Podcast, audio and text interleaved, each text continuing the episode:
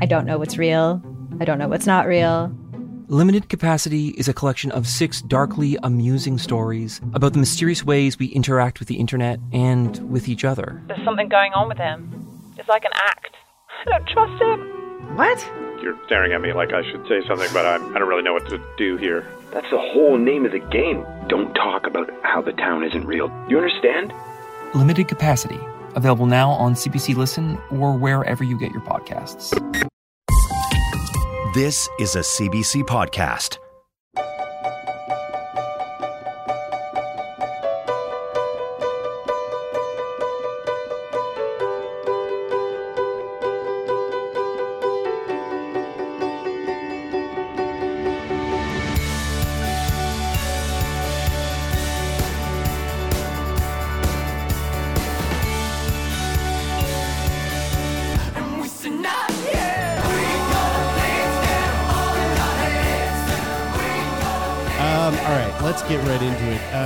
Guys, this is going to be a really fun conversation um, because, uh, well, actually, it, it might be fun for you guys. I feel like this is going to be a real bummer of a conversation for me.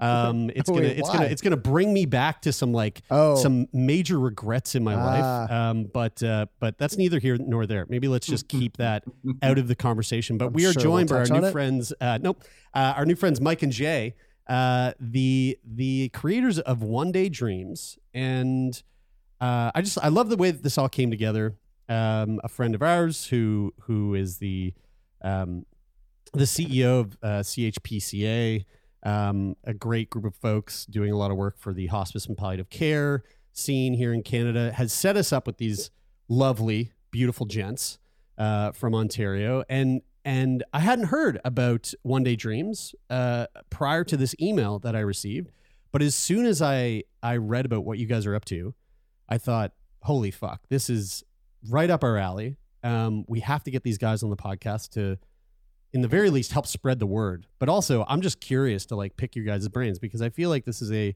an organization that would be uh, e- extremely gratifying and and fun, but also a buttload of hard work, uh, like blood, sweat, and tears, literally. So, uh, before I go any further and ramble on, Mike, Jay, please take a moment to introduce yourselves and give our listeners a bit of insight into Oneday Dreams. Uh, yeah, sure. If it's okay, Jay, I'll just go first. Um, Yeah, no problem. yeah, so I am. I'm. I'm Mike Bennett. Um, I'm my background. I'm a social worker, but um, I spent most of my time working in hospice palliative care. I worked at the hospice here uh, down in Windsor, Ontario, where I live.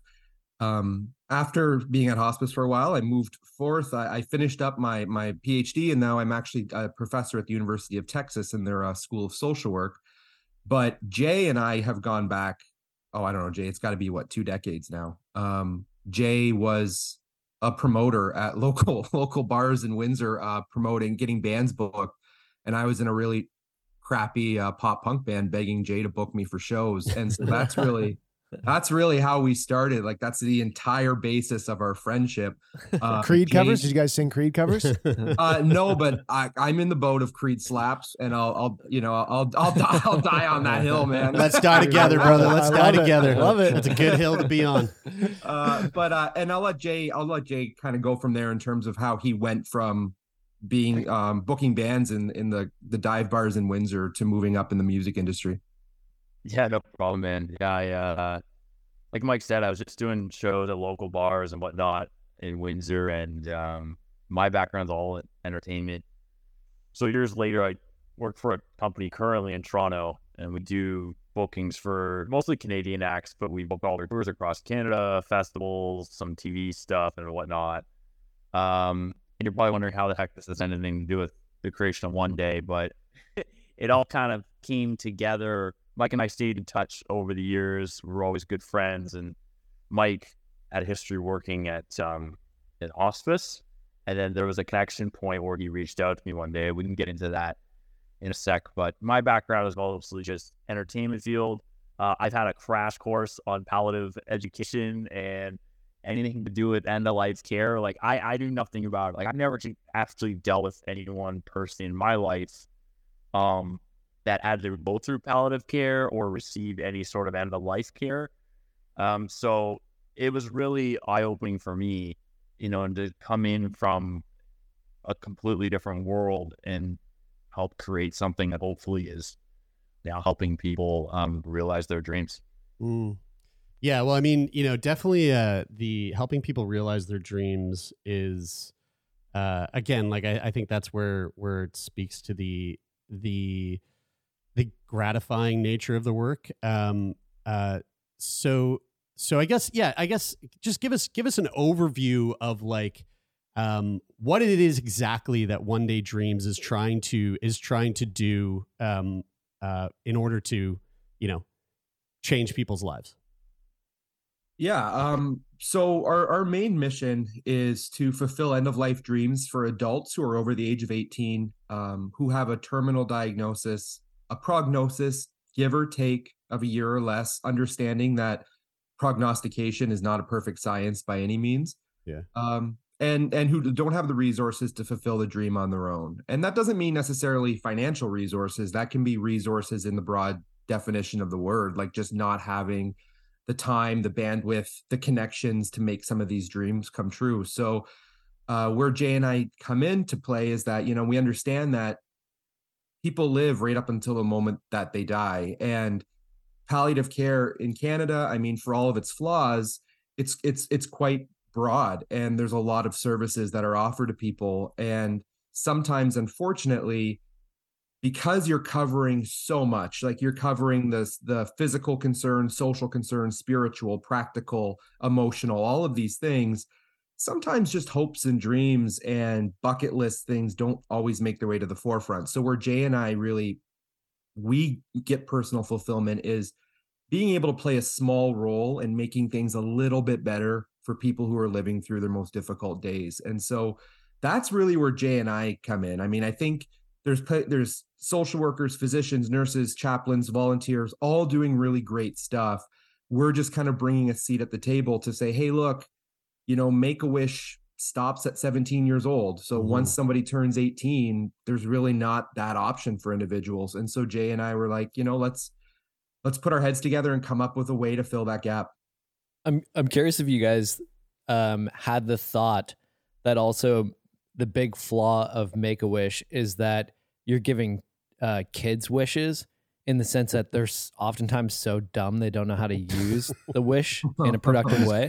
You know, like, like not to like Brandon. Brandon, I, mean, I, think I think I think I think the way that you preferred the, the way that I think everybody would have preferred you to say that was not that the kids are dumb, but rather that they are not fully developed enough to understand what a good dream can be. Semantics. And also, I want to just say sometimes because we literally just covered uh, a, a, story uh, on, on the podcast recently. About, Brian called them dumb, and Jeremy said that they have no idea what is going on in the world. We're on a good trajectory. What, how am I going to offend a giant swath of the population? Well, Guys, well, hey. I'm just saying. I'm just saying they they may not be fully developed in a way where they can, you know, maybe they have good guidance from their parents, and so they some of them make use of those wishes. But don't and, you find that and like some and some of them don't? Yes, Brian. We're right. we're aware. We're aware. I fucked up my kid's wish. Okay, I we we didn't have to bring it up. We weren't gonna bring it up, but you did. But yes, I did waste my kid's wish on a shopping spree at the Halifax Shopping Center. Yes. Okay. Ha so ha. Let's that, get. I mean, that's more specifically what I was speaking sure, to. Sure. Sure. Sure. So, um, but but so some, question, but some kids actually do really cool shit.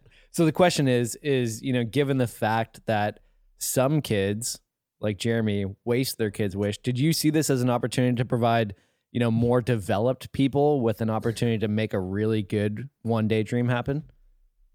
I think it really it was also the fact that they didn't really have anything. Period. Yeah, yeah, yeah. Yeah. adult like there was nothing. That's what Mike told me, and that's kind of like where it all started. He called me one day and was like, "I have someone who wants to do a dream. They they have their favorite band, Marianas Trench, I know you work in the music business, whatnot. Can you hook it up? And then, you know, there's other stories that lead to the creation of what we're doing. But it was a common thread of Mike calling me saying, Ooh. I'm working with this gentleman, working with this woman. I want to help make them like smile. I want to make them like, you know, give them a zest for life still. Like they're still here with us.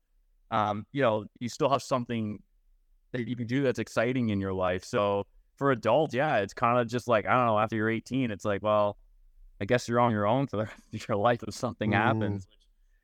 I think you know that was the big gap for us in Canada. Like outside of Canada, there's places that do it in other countries, but in Canada, it was a big gap. I think um, after 18, it's like, and if, the ironic part is when you're an adult, I feel like you work so hard so that you can have your dreams happen. And for Mm. many people, that's retirement.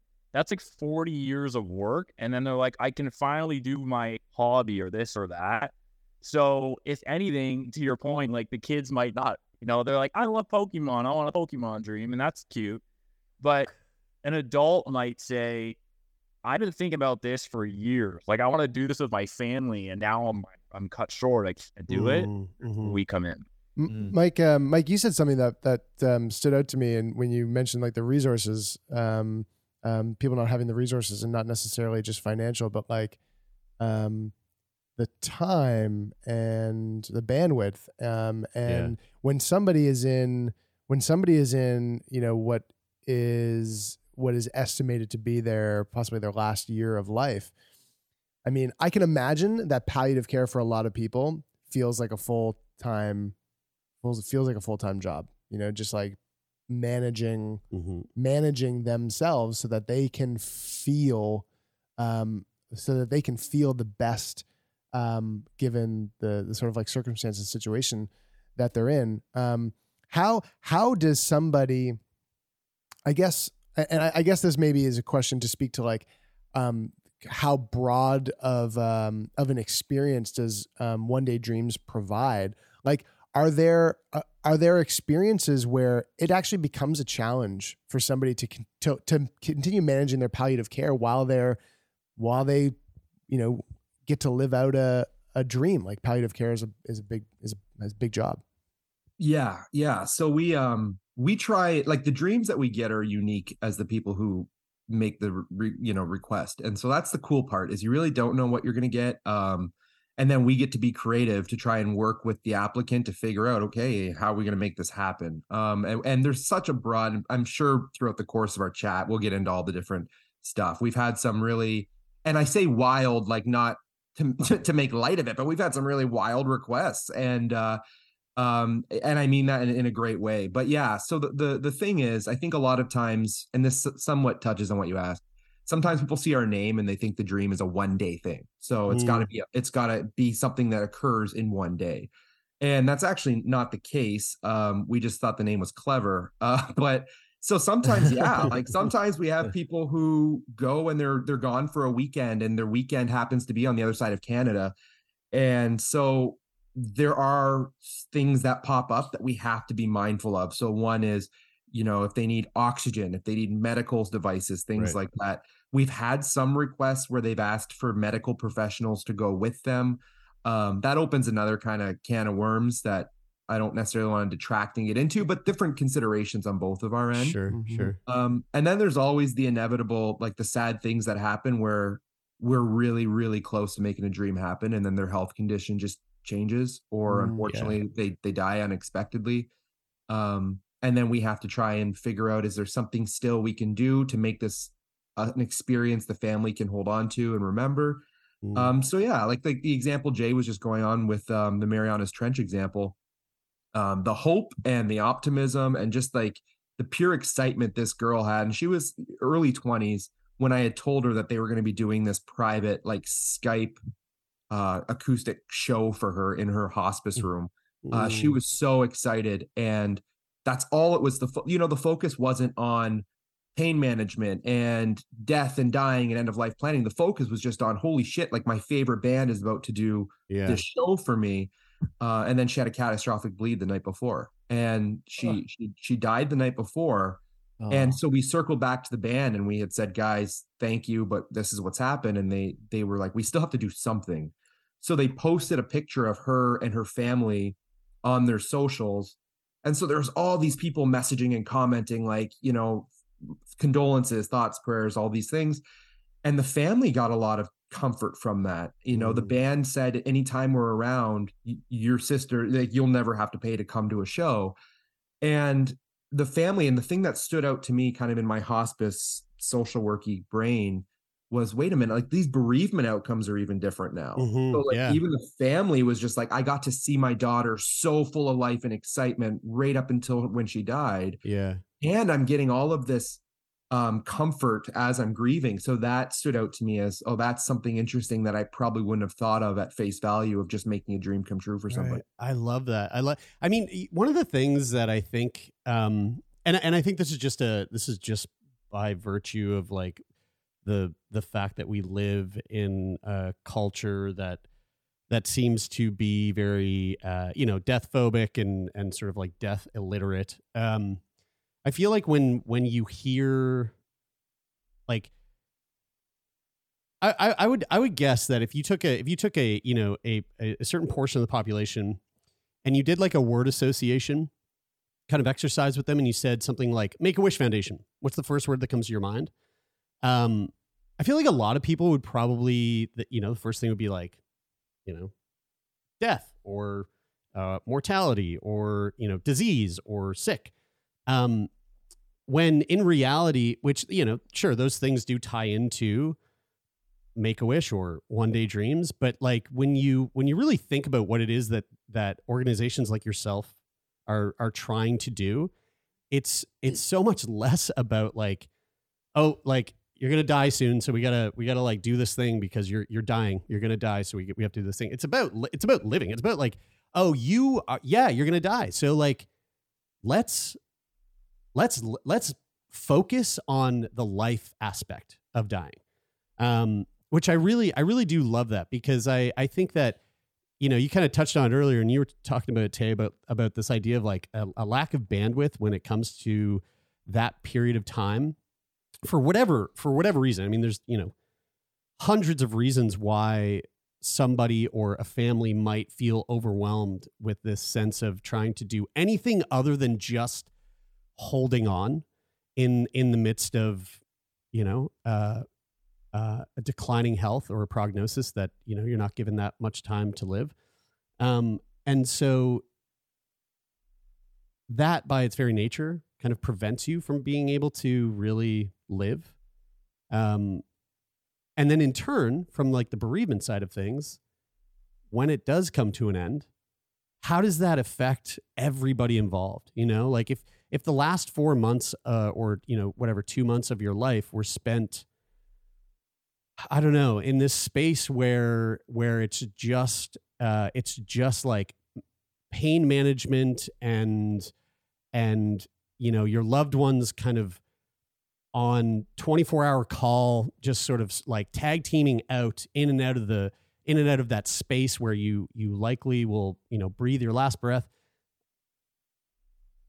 it seems like a lot of life is like stripped from the dying process Mhm. in general. And so like to have an opportunity like this where someone comes by and goes hey look you know uh we want to give you an opportunity to have this experience. You don't even need to necessarily leave your hospital room. You can have this experience. And to give that like that little sense of of life that spark of life even in the last moments of that life i just think is really um i think it's just extraordinarily valuable and and something that not, not a lot of people really give the time to think about how like important that is.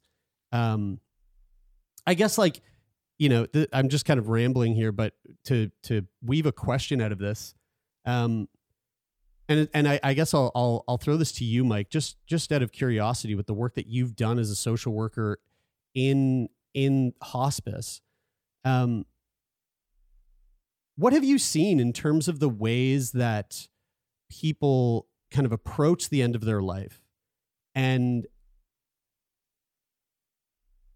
specifically, like what are some things that you have seen people do or families attempt to do? to focus on that living aspect um but maybe without the opportunity to like live out a one day dream but they're in that moment and you like you know i guess the difference between like the family who just really gets who succumbs to the you know the the the hardships of like that moment versus the families where they've been able to carve something out of that time that they had left with that one person that was important to them Yeah, it's a really good question. Um, and to circle back real quickly, like I think we have really great resources, but sometimes unwittingly what we end up doing is leaving people waiting for things to get worse. You know, like, hey, here comes my palliative doctor. He's going to do his pain and symptom management thing. He might change my meds around. Hey, here comes my social worker. They're going to ask me some questions about anxiety or sadness, give me some strategies, and then come back in a few weeks. Here's my PSW. They're going to come in, do their work. And so I think sometimes we're we just end up leaving people waiting for, I guess, well, I guess this is just the way it's going to keep playing out until things start to get worse for me. And on the other side of it, like the family side of it, I've seen no matter how hard they fought it, letting go of that feeling of being partners or you know uh, parent and child and slipping into that role of patient caregiver when you know when the when the person is the cook the cleaner the pharmacist the nurse the psw all of these things it's really Mm. difficult to hold on to those other roles and so i've seen families navigate it in a lot of different ways um not to try and qualify some people doing it better than others but Mhm. there's certainly something to be said about the families that like you had just said carving out the time or setting time aside to say hey look from this time of night to this time of night or this time of day to this time of day no talk about death dying pain Mm. and symptoms um appointments anything like that you know we're just going to watch a movie together look through photo albums have our kids over whatever that might look like um a family setting aside date nights you know that idea of Mm. hey, maybe we can't go out for dinner anymore to our favorite restaurant, but let's order in and have it delivered. And when the second that meal hits the table until the second we're done eating, we're just being there together with each other. So I've seen families do those sorts of things. Um, I was working with a, a- guy who was a local, he was a DJ. He was a DJ at a local nightclub here in Windsor. Um, and when I first met him, he was like, I don't even listen to music anymore you know like i'm I, I know i'm dying and i'm just ready to go at this point there's nothing real left for me. And so we had a long talk and i think without getting into all the intricacies of it I- it really came down to chatting with him and saying look man like we know what cancer can take from you. If i ask you what it can take from you like you'll answer it like this. But sometimes maybe you we give things to the diagnosis before we have to.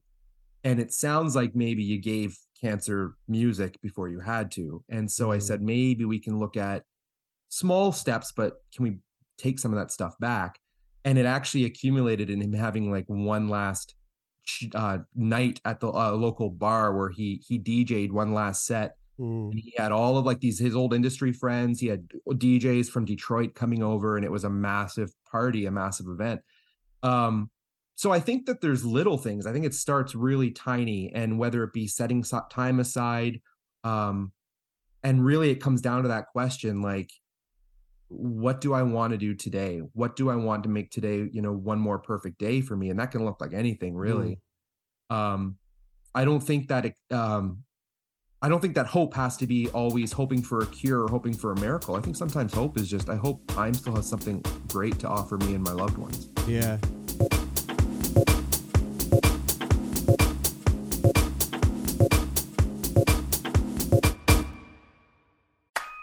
Favorite one hit wonder, Or that overpriced toy your parents would never let you have? or that TV show that no one else remembers because it was canceled way too soon. Now, what if we could fix it? I'm Francesca Ramsey. And I'm DeLon Grant. And after 20 years of friendship, we are now hosting a new nostalgia podcast called Let Me Fix It. Each episode, we'll dig into our favorite celebrities, shows, and brands of yesteryear, and then imagine what it would take to repackage them for relevance today. Think of our show as an intervention, but with way less stakes. So subscribe to Let Me Fix It wherever you get your favorite podcasts. I love that. like, uh, I love that. Like, that all sounds like it sounds like Oneday Dream is like this sort of like blockbuster experience that Hmm. you can do that you can do that does this thing. But then there's also dashes of that same experience that slide, you know, down the spectrum further Yeah. towards you know more accessible, fewer Mm-hmm. resources, you know, far less uh, uh, nonprofit, um, uh, um, needing a nonprofit to be to, you know, to be organizing and uh, breaking their backs to uh, to help make happen. But like the like the little things like the dinner, um, or like the thing in between of like getting this guy's show, Yeah. like going like that's um, yeah. Just I'm curious. I, I I'd guess love the, to. I guess the thing I'm curious about though is like like to that point, that that there, what you just what you what you both are are talking about right now, I feel like is something that again, throwing back to like what I said earlier about how we live in a, a society that's really opposed to the idea of death and we're scared of death and we don't want to talk about it, we don't want to face it. But when you're in the thick of it, um, and you let that consume you, then it's very the chances of you being able to have an experience like that are are quite low. And so I guess like just out of curiosity from you know because I know that you guys have spent quite a bit of time at you know different like hospice and palliative care conferences and and like you're in the scene now of that of that space. Do you feel like there's an adequate amount of education around those types of conversations within those spaces? you know to to provide that that sense of hope or to provide that that sense of of like of ruminating on on the dreams or things that you can do um as a as a unit or as an individual to like to to i guess like just infuse a little bit of that sense into the process of of dying i'll let mike take this up because mike this is actually part of our education process that we do with hospices we do education for them um, all over Canada, and there's actually a segment that Mike leads about those conversations coming into end of life care. Yeah, I you know I don't want to say that it's it's not happening enough, but I because I can only really speak from my experience and what I've seen. Um, I think a couple things. One is that without, I mean, not even a lot of people know we exist, so that's why opportunities like this are awesome for us. But sometimes it's I don't want to ask a question if I don't have a really great follow up for it or if I don't know what to do with the answer. And so if somebody was to ask, "Hey, what would you like to do for a dream?" and if they're over the age of 18 and they don't know we exist, they might just be like, "I don't I'm afraid of what that answer might entail because I don't know how I would follow up." So that might be a barrier. Mm. Um I I also just go back to saying like there's just so much that we that you have to manage and navigate through as a provider you know um, pain and symptom being a portion of it but all these other things that come up like navigating even family dynamics and all yeah. of this stuff sometimes it just doesn't get brought to the forefront and and i'm biased but yeah i don't think it happens nearly enough and mm. i think mm-hmm. sometimes we don't realize that it, it just takes one question i don't care if you are a discharge planner in a hospital i don't care if you have a caseload of 100 people i you know it's one question of tell me something that really matters to you that you'd like to experience or what are some of the things that are most important to you you know and and it takes one question to get that you know i was working with a gentleman who he had he was living with cancer dealing with it his entire life he was at the end stages when i first met him he was like no i don't need anything take care of my wife he had just gotten married he was in his early 20s he's like take care of my wife and be there for my mom they're going to need it um, and so I easily could have been like, okay, great. You know what? Hey, call on me if you need me anything pops up. But I just I chatted with them and I asked them, you know, what, tell me more about you. What are what are your most important roles? Be mindful of time. I'll make it quick. But he had said, oh, my my one of my most important roles was being a student, and I was this close to finishing my master's degree.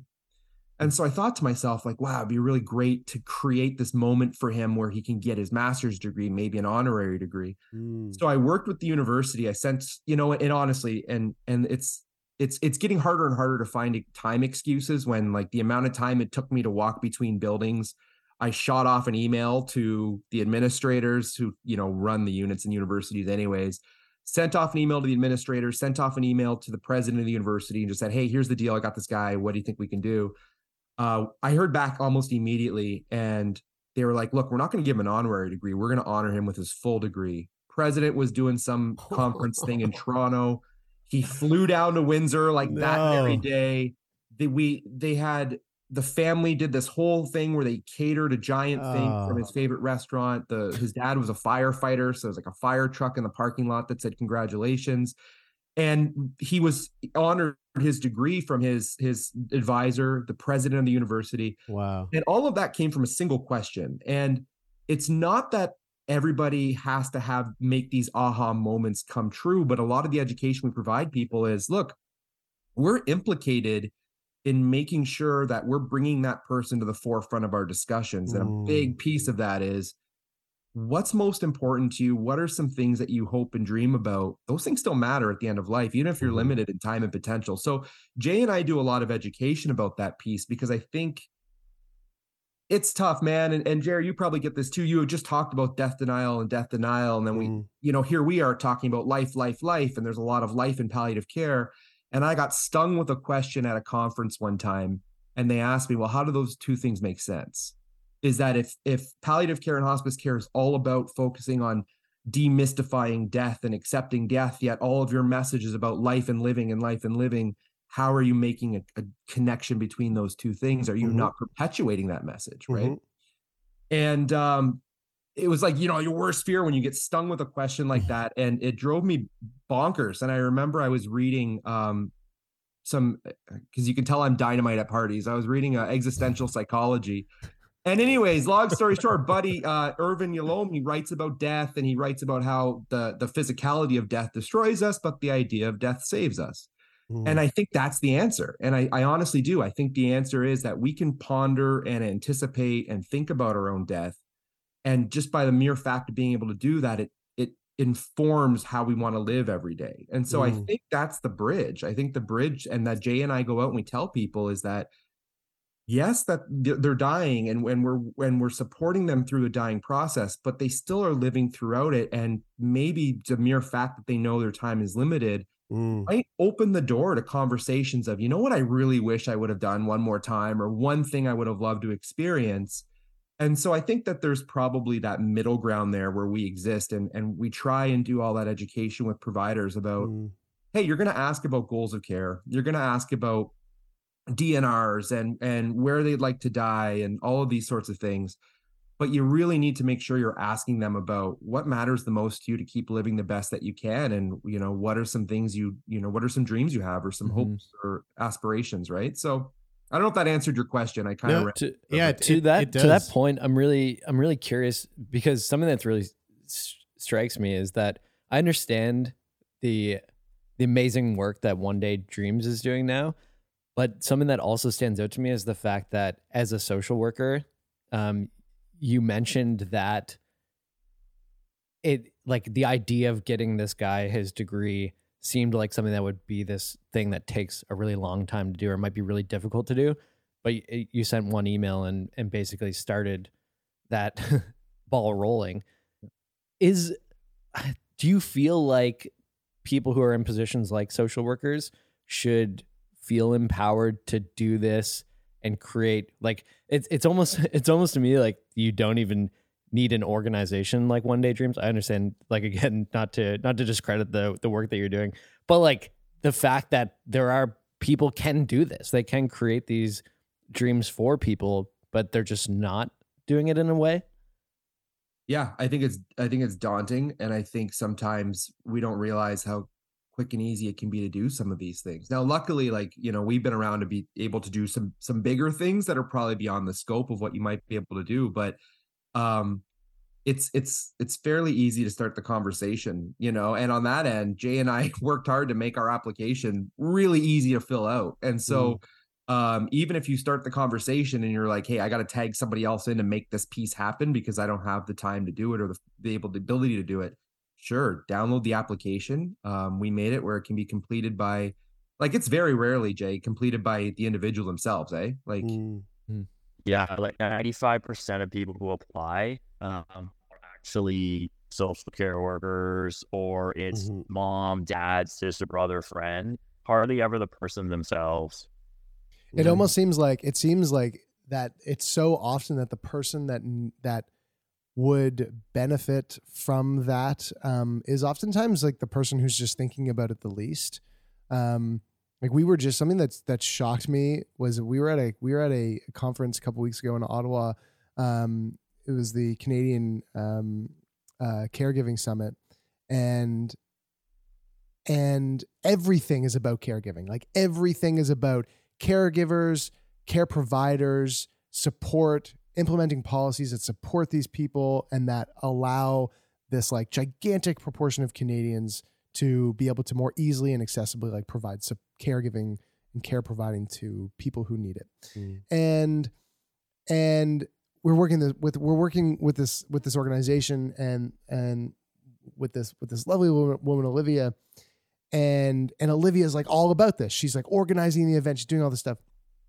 And Olivia's mom is is is also attending the event. And Olivia's mom comes up one day. We're sitting at the table, and she goes, "I made sure to tell Olivia that that like um when I need care, just like put me in a home and like don't because I don't want to burden you." And I was like shocked by the whole the whole like infrastructure of this event was like meant Yeah. to be this thing that said this is for you. This is for when you eventually get to this point and you need this. We're going to make it easy so that we want to make it. We want to put things in place that make it easy for you to receive this. For easy for your daughter to to keep to for you to stay at home so your daughter can easily provide care and it doesn't have to be the burden that you think it is. But yet her mindset is still I don't want to be a burden. I don't want to be a burden. And I feel like a lot of people who are in a state where Mhm. their life is approaching the end, they feel like they're a burden and they feel like talking about those things maybe that they want to do. It's like they already feel like I'm already take I already take so Yeah. much to to stay comfortable or to stay or to stay supported. Talking about my dream or the thing that might like bring that extra little joy is another thing on top of that pile Mm. um and and and so then like you like you said you see like so, like social workers and Yeah. nurse practitioners making those requests on people's behalf which I think, which I think also sort of speaks to this question that you received, this question that sort of stumped you, or you know, or sort of put you in this like uncomfortable position. But it it reminds me that that question reminded me immediately of my favorite quote, which I've, I mean, I've said it a thousand fucking times in different talks, and probably said it too many times on this podcast. But the fear of life, the fear of life follows from the fear of death. A man who lives fully is prepared to die at any time. So like, you know, if you are just living your fucking life fully, I mean, that's that's why we say, you know, it's like we why people passively or jokingly say, you know, they they they experience something that's amazing and they go, "Oh, I could I could die happy. I could die today." You know, it's like, yeah, yeah, you can approach you can approach that moment of death and, and go, "You know what? All right. Like it it ha- it happened. I I lived. I lived my life. And so for that, you know, for that guy who gets his masters, holy shit, like what better way to be set up to embrace the final days of your life by being recognized for the work that you did and and you know the education that you have and and the brain that you are that you are and and and you know having having a an institution like back that and go thank you for you know thank you for being you. I mean that's that's uh that's beautiful. I don't know if you were there, if you guys were both there. I can't remember if this was in uh, one of the main sessions or one of the breakout sessions. But again, what, at this conference, there was a woman who was speaking. There was a, there was there was like a really heavy focus on the indigenous perspective of caregiving and um, and supports for indigenous communities. And and and one person said, in my language, we don't have a word for dying. It was like it was like you're alive, and then there's dead, and there's died, but there's not dying because they were like you live, Mm-hmm. like you you like you. There is no dying. It's just living and then dead. And I was like, oh, that's a really. I just Hmm. it, it just like gave me that like allowed me to just shift over a little bit to the left and just Mm. and just bring a bit of a different angle of Totally. perspective to And to I- what it yeah. means to to to what it means to die. Yeah, and I, and I don't think there's anything wrong with I don't think there's anything wrong with promoting this idea of living and like living to the fullest and having experiences right up to the end of of your time here. I don't think that I, I think As I- long I- as you're not in denial of dying. Right, exactly. Like I don't I think those I don't think those two things uh, like cannot happen at the same time. I think you can fully be open to the experience of death whilst whilst living every single second that you have left. I think that those two things need to exist at the exact same time in order for us to be accepting of death. Um, so with one with one with Oneday Dreams, like what is you know you mentioned the application process, like how how does it how does it all work, and what are some of like what are some examples? I'm like how would how would somebody get involved? How would somebody apply? And then and then also what are some examples that like really kind of stick? I know you've mentioned a couple already, but what are some of the like examples of of things that stick out of things that um, you know, maybe dreams that you'd like to see come to fruition, or or ones that have that you're really proud of that really stand out? Yeah, like, did you, would you want to take? Yeah, Jay, why don't you why don't you take it if you can? All right, all right. Um, so the application process, it's it's like Mike said, it's fairly simple. They just apply online uh, through our website. You just download a PDF document, and it's just a general information section. But then there's a really important section that is actually for the medical care professional that is most appropriate for that person. So whether it's their oncologist, it could be their uh, family doctor, it could be a palliative physician, the nurse. They fill that section out, and that gives more information on, on their prognosis, their diagnosis, medications, all the things we need to consider for like travel dreams or things that are more experiential, like even just visually or cognitively experiencing something. We want to make sure that that person can do that to their best ability. So they fill all that out. And then we also have a third section that is actually um, something that Mike developed, just taking those five questions from the WHO Index of Quality of Life um, questionnaire. And it's like, they fill it out before the dream happens. How do I feel today? You know, um, do I feel energized? There's, I forget specific questions, but they fill it out. And then we have them fill it out again once the dream is done.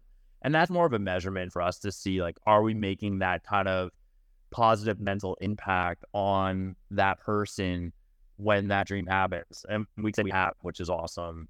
Um, but anyway, going back to the application, they send it in, and then there's a whole dream process. So we have like 20 something committee and volunteer members, and they all do various roles from finance approvals on dreams, medical advisory committee. They speak with the other person's doctor.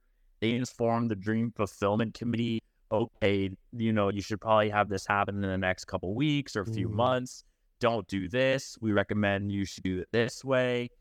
And then dream fulfillment committee, they plan the whole dream. Like we have people that are literally like on Expedia or like calling hotels, being like, "Can you give us a discount?" Because we're a charity.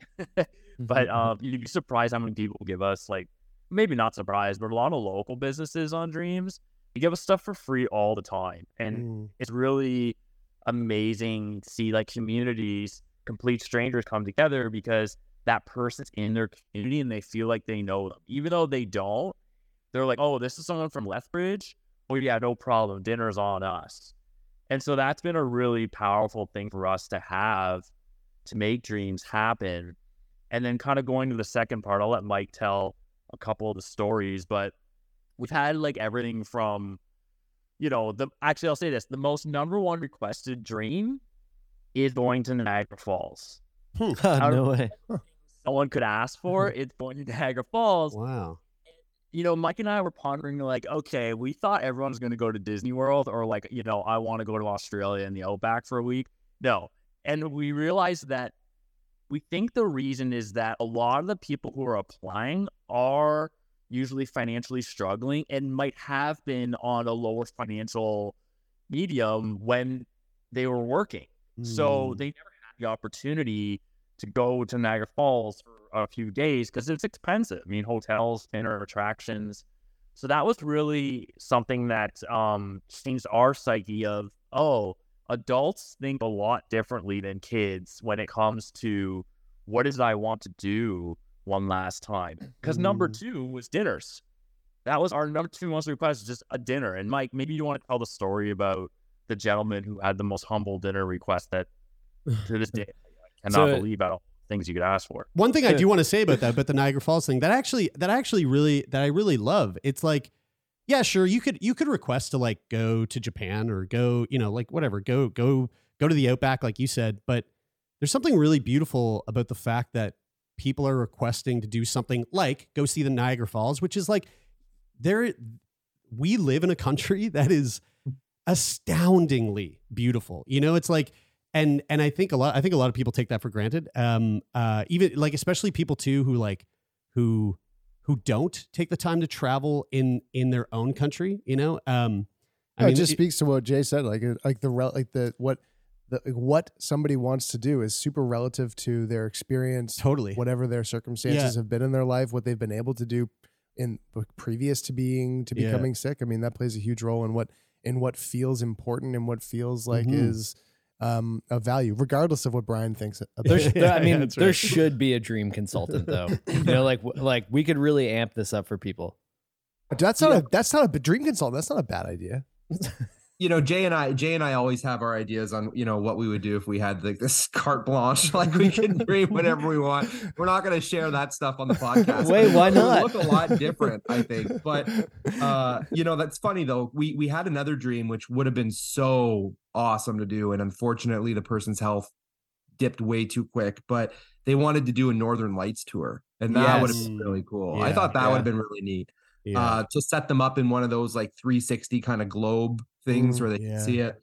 Um, but I want to touch on something, and, and if it's okay, it's it's not so much of a shameless plug as much as it's if maybe you have listeners who might be interested in getting involved and helping out. yeah, totally. yeah. So so we you know we field dreams from all across Canada. Um, we've done dreams almost in every province. Jay alluded to it. We have a vol- a group of volunteers, like our dream fulfillment committee has I think six people on it, all in Windsor, and they do all of the dream coordination, no matter what it is for every dream. And so um a part of it is just like I want to give them credit by saying, you know, we have no paid staff at Oneday Dreams, which is great. We we do it all um, on our own free time. Uh, but you know, if there's people who are listening that might be in other areas of Canada that are like, hey, I wouldn't mind getting involved in helping coordinate dreams in different areas, by all means, they can reach out. Um, the other thing is, like Jay mentioned, we we always try and get help with dream fulfillment costs, whether Mm. it be like in kind donations. Mhm. The biggest cost we have um, across all dreams, and it's one thing we haven't really been able to to figure out a good in yet, um, are flights. Mm. So that's the biggest cost. And so we're always trying to see maybe there's somebody who's three degrees of separation away from somebody that we could speak to at WestJet or Air Canada or something. So I'm putting it out there with my fingers crossed that who knows, maybe you have some listeners that have an in somewhere that can at Mhm. least get us a conversation. Um, Dude, hell yeah! I hope we do. I hope we do. yeah, and Mm. and so yeah, I think that's um I think Jay touched on a lot of it. Like we've had dreams and it's like, man, we had a dream where this guy just wanted dinner for him and his three other family members from Boston Pizza. Mm. was it. Like that's all he wanted. Couldn't afford it. Um, it was their favorite restaurant. Uh, we've had other dreams where it was a family wanted to have a get together at the Mandarin, like the Chinese buffet restaurant. Hell yeah. I've been to I've been to the Mandarin in Niagara Falls. Yeah. Yeah, me Whoa. too. Yeah. I think we all went like- together. We all love did that. go together, and I got right. very sick. Yeah. That Diarrhea. Because I just- because I ate too much. Diarrhea No, for three. that was not from eating too much. Might have been might have been drinking. I love that. I, I love that. I mean, like honestly, it's it's um again just just coming back to like that that that you know it, like I think I think if if if anyone really took the time to meditate on the idea that they are in the last you know like weeks of their life and when you when you really think about like what's important and when you really think about what it is that you want to what it is that you want to experience in those moments before your time comes um i think i think a lot of people would probably would probably come to the realization that it, it, it in that moment it's probably a lot more a lot more simple and, and humble than than than you might think you know? Especially especially if you're in the place where you've been up against this hurdle for x amount of time and it's it's all that's been like kind of taking taking up your your fucking energy and your thoughts and and your your like your every waking moment of every day um you know those are the moments where where i think i think it's safe to say like we've all had moments like that where life is overwhelming where it seems like you're you're kind of drowning in whatever it, it whether it's your whether it's work or your mental health or or you know just like a series of unfortunate events that have happened in your life. And like those are the moments where personally speaking for me like the thing that i that i just like crave more than anything is just really simple quiet moments of connection with the people that mean the most to me right like like just laying on the couch with my partner and my dog and and like having a cuddle and watching stand up comedy like that would probably be you know Yeah. a dream that i would have in in those final moments of of life so to hear that you know that that people uh to hear the the the examples of things that people request that are that are modest and like that and not not necessarily the you know the big the big dreams of like I want to you know I want to I want to skate with the Maple Leafs on the you know be, before a game or, or, or you know something like that which which also that's fucking awesome too. But Mm-hmm. just to just to recognize the fact that like those those simple dreams like those are the things And I'll tell that you, just like- give you that piece of life. there's like You know? there's I've and again the relative nature of it all like I've been really lucky to be to have been able to travel to basically every corner of the globe and like if I found myself in a situation where my health was rapidly declining it would be that like it, Yeah. would, it would be like Going to churro. it would be like go somewhere yeah go to churro it would be like it would be just it would be like like quiet dedicated time Yeah. with my with my daughter Yeah, you know? yeah, like, exactly. it- Can I just give at you guys a little at bit of at feedback, a very though? modest sort I- of like here, here, hear me way. out. As a dream consultant, future dream consultant, I would say you can have that quiet, beautiful moment, cuddling on your couch, watching stand-up comedy, but have it on a SpaceX like Starship launch. or under the northern lights, Right. or something like. It's just like that Yeah. one more little bit of creativity that, you just need to add to That's that. right. Is Have that what you were talking about, Mike? Were ha- you are you Yeah. are you and Elon Musk Yeah. in Yeah.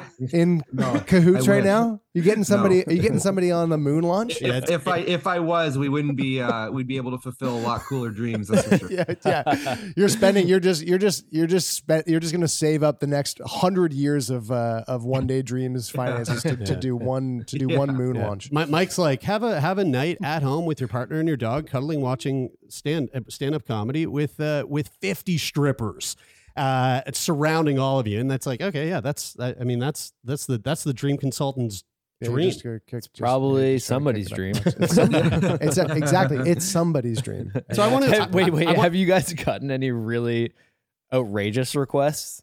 Um, not like no, like okay. So I have outside of Oneday, um, back when I was kind of soft launching Oneday, uh, when I was trying to ask people I was working with like what they'd like. I yeah, hell yeah, I had a lot of outrageous requests. Um, uh, but in terms of Oneday, not really. I think some of them get filtered out in the emails. Um, but like we've had somebody who he had the same. This isn't really outrageous, I guess, but he had the same diagnosis as Gord Downie Mm. and he wanted to perform some tragically hip songs with the band backing him. Oh, that's and awesome. so Whoa. it's a really cool dream. I mean, it's I don't know, like, hey guys, here's a reminder of your best friend that just died. You know, can we do this? But uh, no, like that, like that type of stuff. It's outrageous in the sense of like it's out there. It's really cool, but yeah. it wasn't like I've had, you know, I've had other requests for things like um like hiring sex workers and stuff like that. We haven't had anything like that, and I think that would be a full discussion at our board of directors. yeah. But yet no, Yeah, Yet. like like Yeah. on conference like two weeks ago, he was like, "Man, there's a woman that wants to hug a lion." that's it. Yeah, I That's forgot like- about that. Wants I to don't know. pet a lion. Is that what you You said? want, uh, Our board yeah. of directors might uh, shut Oh. that down, but She wanted to hug a lion, like an adult lion. Whoa. Whoa, yeah, that's, a yeah, that's wow, a that's, a big that's a that's a big request. yeah. The th- see the see the the see the the That might expedite your prognosis. That would be my. I mean, like, I just, I, I like Yeah, not to yeah. not to be rude, yeah, but yeah, that you're just uh, asking to speed things up at that yeah, point. yeah. That's what I Could be a cool way to go, though. th- There is a lid for every pot. I do. I do got to say, and I There's a and lid uh, for every pot. and and You know- and again, I I just I do want to kind of just just one more time throw back to the fact that um I really I really it it really kind of like warms my heart to have heard the examples of the dreams that Yeah. that most people probably wouldn't think about. Um, And I to just really kind of that. piggyback off the lion thing, I, I'm like I know that I speak for the three of us that we're just like super appreciative that you guys exist and do this. Mhm. Um, we we like dipped our toes into a very similar thing um, uh, in 2018 where we um, we started a nonprofit called Sick Wish. Um, and we we we raised money and we did and it, it was instead of it being like a throughout the year thing we did we did like a one event to raise money for a for to to to fulfill a singular wish um, and uh, and then the pandemic happened and all that stuff when we got thrown off. But it's something that we would that we would very much like to revisit. Um, and you know, we we threw this incredible party, and you know, there was 350 or 400 people there, and it was just like this incredible experience, and it was all in the name of raising money to fulfill a wish. And we ended up being able to to um, to um, to send uh, a friend of ours and a guest um, who we had who we met through having them on the show, send them to I believe it was South Africa on a safari, and and it was one of these like big blo- like it was this like big blockbuster thing um and sort of the drawback of those big blockbuster things is that they take so much there's so do one. there's so much I mean, involved in it so one. you can only like the resources you know if you if you want to do something like that you can only do so many of those um and um but we we sort of we sort of drifted away from that when the pandemic pandemic happened but we are so like i just absolutely adore what you guys are doing um because like we started out with this conversation it's like you know you don't just uh you don't just stop wanting to do cool shit when you're dying after Mm. you're seven after you turn 18 years old and um and that's really important to uh to recognize and to keep on um like celebrating that that like will to live fully um and the Mm. and the beauty of that So you you mentioned uh, where people can can go to to uh, to find more information. Uh, OneDayDreams.ca is the website. Um, I guess people can people can apply, send in applications for dreams there. If people want to get involved volunteer wise, they can they can find you guys there. Is there is there anything else that uh, that people should be aware of, or or things to think about going forward? If this is like something that's kind of uh, piquing their interest, or they maybe they know someone who might who might uh, be in a position of of applying for a dream like this. I would say one big thing that happens is we get a lot of random emails from people because they actually don't know what to how to talk to like their loved one or their friend. They're like, hey, I know that they would really like to do something. A lot of times they're just not in the mood to talk about good things or positive things. Sure. So we get that coming to us a lot. So I would say, how do you talk about it? Because I find that when we do give them advice of how to steer those conversations, they actually have turned into applications. And I remember one dream, like we were on site at the dream, and the sister told us that, um, you know, my sister, I don't know, she's kind of, she's happy that we're doing it, but she's not overly excited. I'll never forget when she walked in the door and we had the whole place decorated like Wizard of Oz. She loved Wizard of Oz, and it was like a private movie screening we did. Wow. And so she comes in off of limo that we got her, um, and she walks in the doors, and you could see her face. It was kind of just, it was kind of just a regular kind of you know non-expressive face. And as soon as she saw the decor, she like Lit up. like smile lit up, and the rest of the night she's chatty Cathy the whole night, and she's just you know beside herself. And I think it's just getting them there sometimes and and we have to encourage the loved ones and friends to you know stick with us on this journey of encouraging people to have a dream because it they don't know and the person themselves the dreamer doesn't realize how it's going to impact them until it actually happens Yeah. sometimes Yeah. Mhm. I, I I love that point because I think one big takeaway for me in this conversation is that like sometimes as a loved one or caregiver, or just somebody who knows someone who's going through a really tough time, you feel like there's not much you can do to help. But doing something like this, like thinking outside of the box and and you know filling out an application or or thinking about how maybe you can help make this person's experience you know, turn that experience around for them i think is a really powerful way to think about it, it feels like you're Mhm. empowering the people around them to to be able to so- support them too and and that the the pressure isn't necessarily on the person who's you know end of life to to try to like figure out how to plan and live out their last dreams Mm-hmm. Um, again, folks, onedaydreams.ca. If you if you want to uh, find more information, if you want to donate, if you want to volunteer, if you want to send in an application for yourself or a loved one, um, uh, please please go go check it out. And uh, and guys, thank you. Like, thank you so much for a the work that you do. Thank you so much for taking time to come on the show and express uh, what it is that you you are are working on and uh, and we're rooting for you. Yeah, I mean, just just like absolutely fucking love what you're doing, and uh, and we're so glad we had a chance to connect. So this has been a real treat. So thank you. Thank you guys.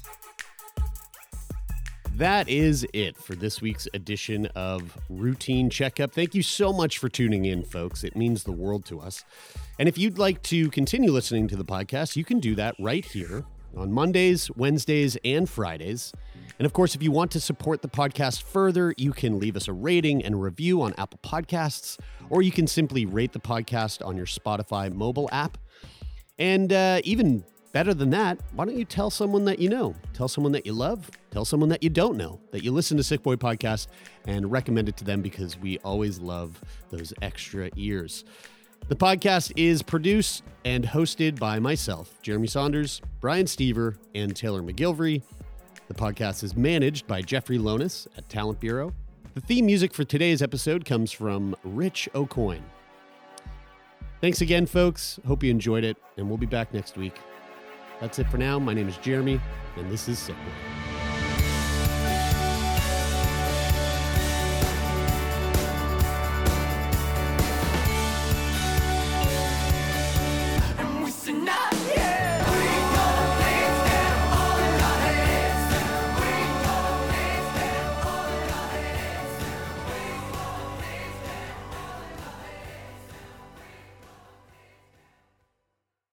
For more CBC podcasts, go to cbc.ca slash podcasts.